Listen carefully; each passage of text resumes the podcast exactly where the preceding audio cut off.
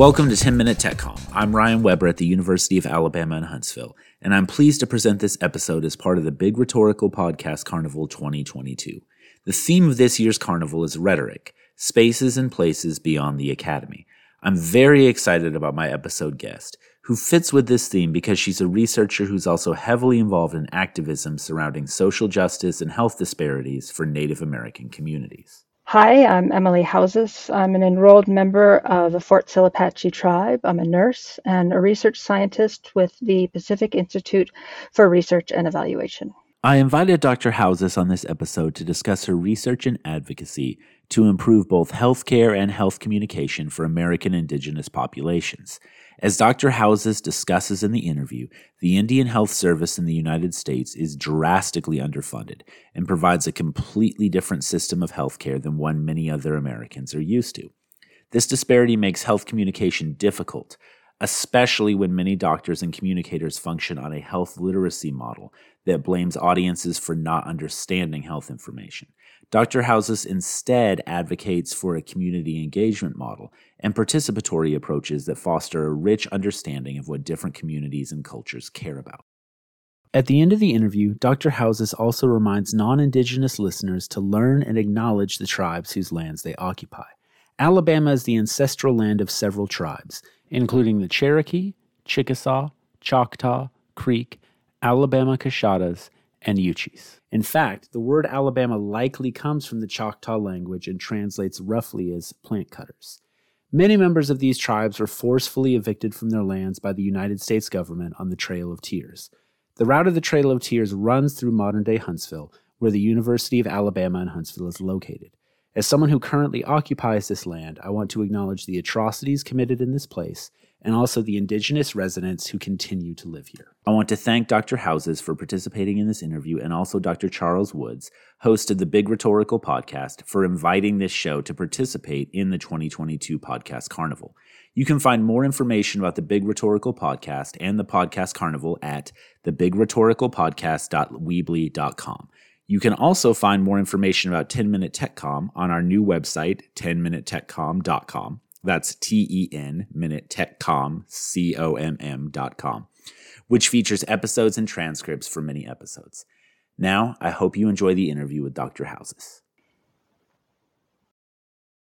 Welcome to the podcast, Emily. I'm so glad to have you here. I think this is going to be a really interesting conversation.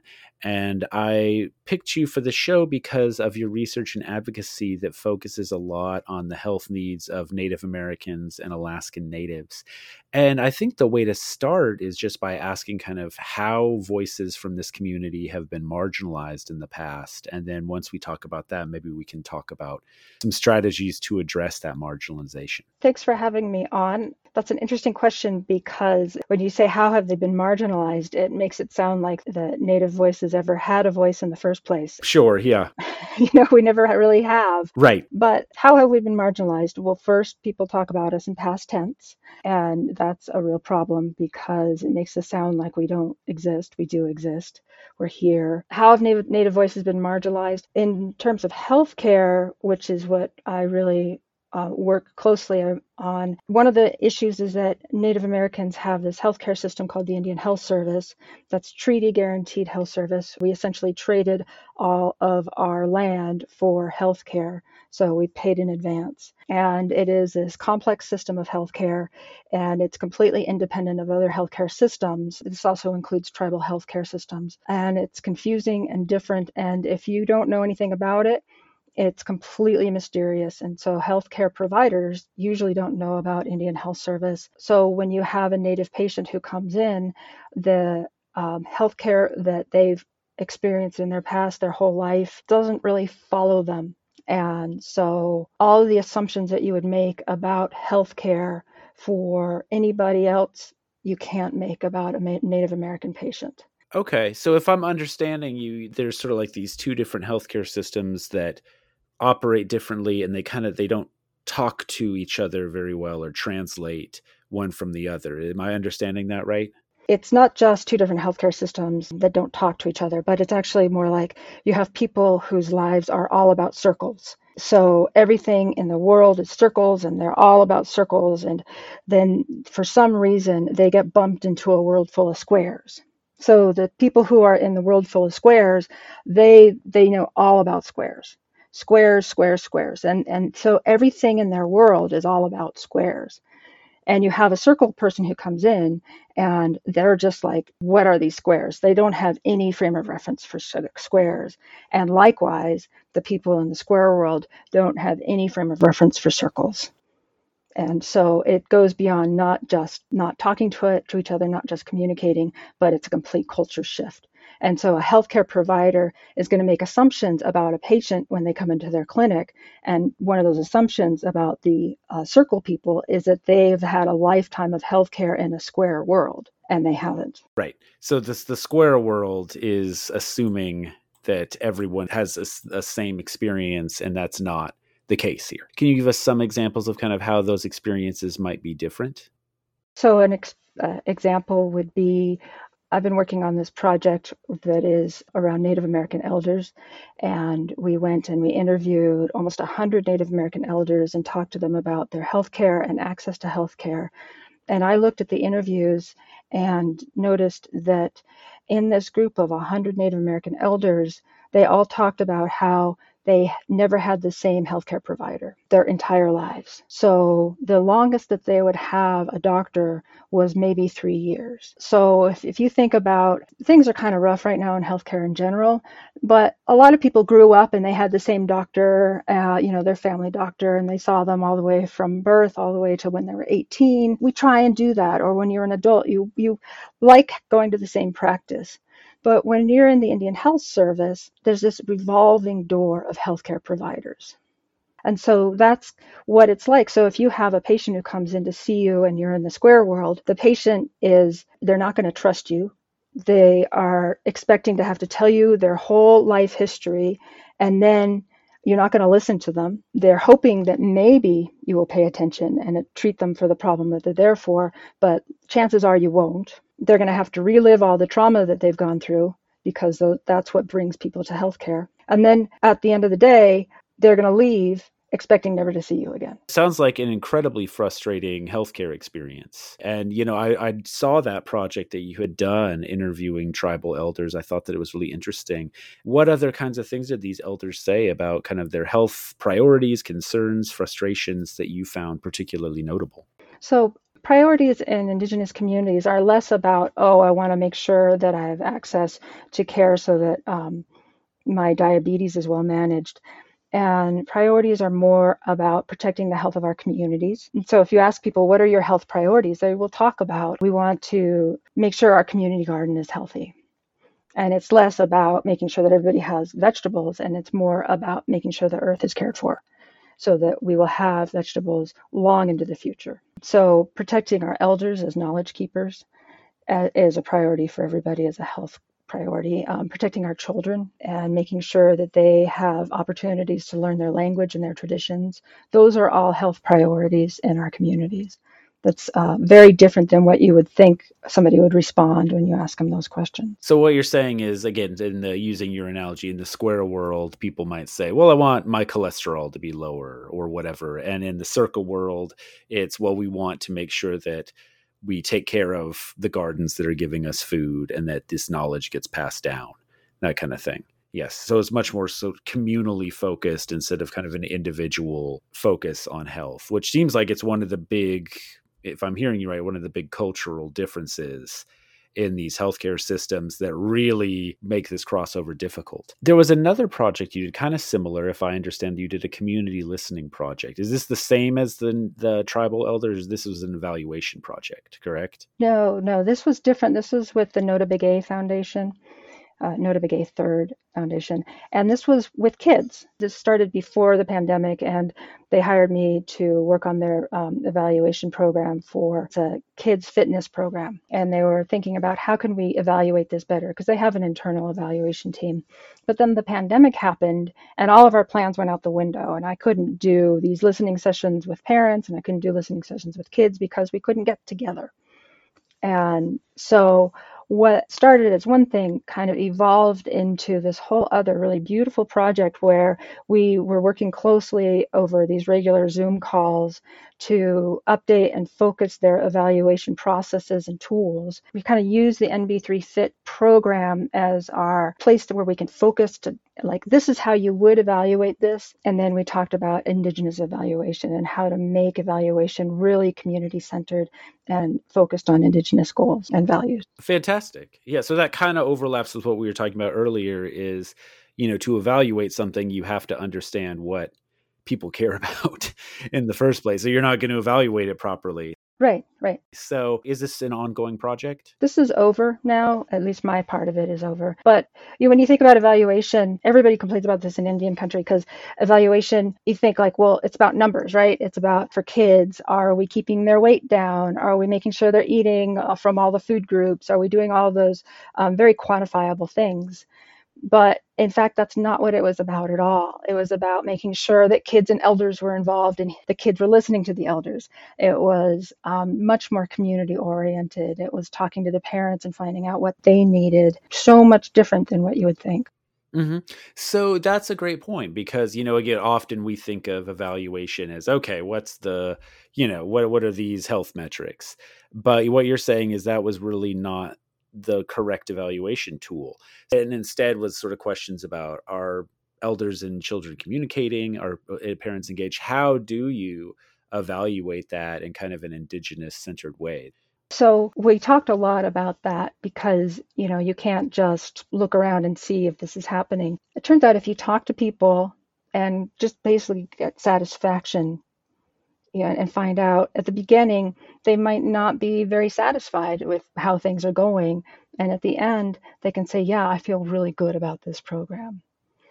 And them feeling really good about the program can, you can very much translate that to them feeling really good about some of the changes that are happening. Fantastic. And i'm guessing it, it, correct me if i'm wrong but it's not sort of the like okay are, are you a four out of five happy? It's more like an interview discussing in depth you know how do you feel about this program? i like this is all kind of coming together um, you know another strand of your work is academic research and can you talk a little bit about a few research findings that kind of contribute to your understanding of you know what the priorities are for native american healthcare I'm going to frame this around health communication. I'm starting to move in this direction around health communication because it's kind of like this burr in my side right now.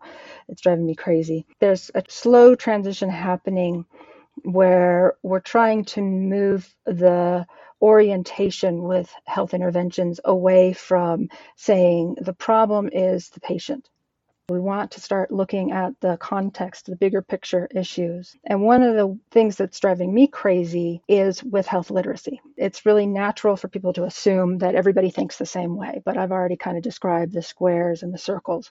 People don't think the same way. We, we have a vast diversity of ways of thinking and ways of knowing. When we talk about health literacy, which, uh, for those who don't know, health literacy is the ability to obtain and understand and use healthcare information. But it has that word literacy in it. And most people think health literacy is the same thing as reading, but it's not. It's about your ability to understand information.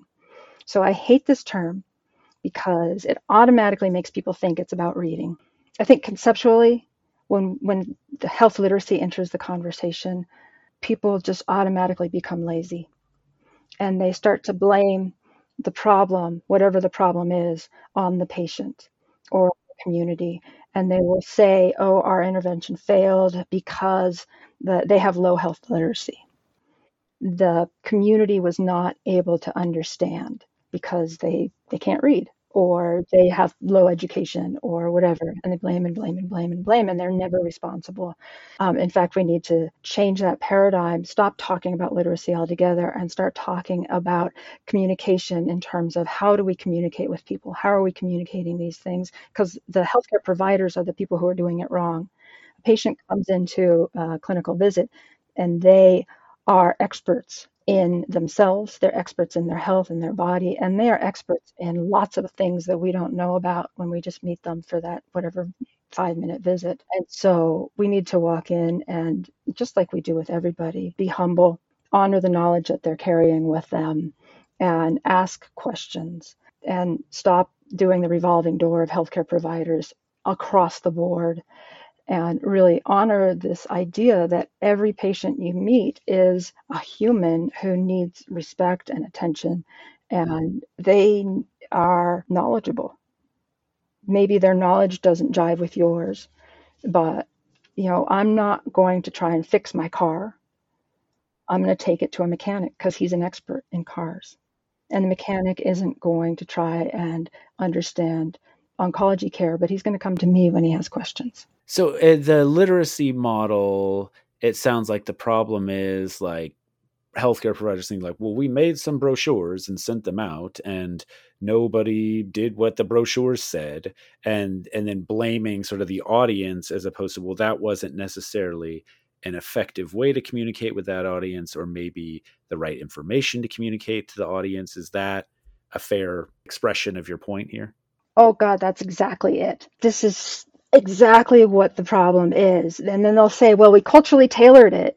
And often, what culturally tailoring means to most people is they changed the color scheme, they changed the ethnicity or race of the people in the brochure, and they changed the literacy level of the text.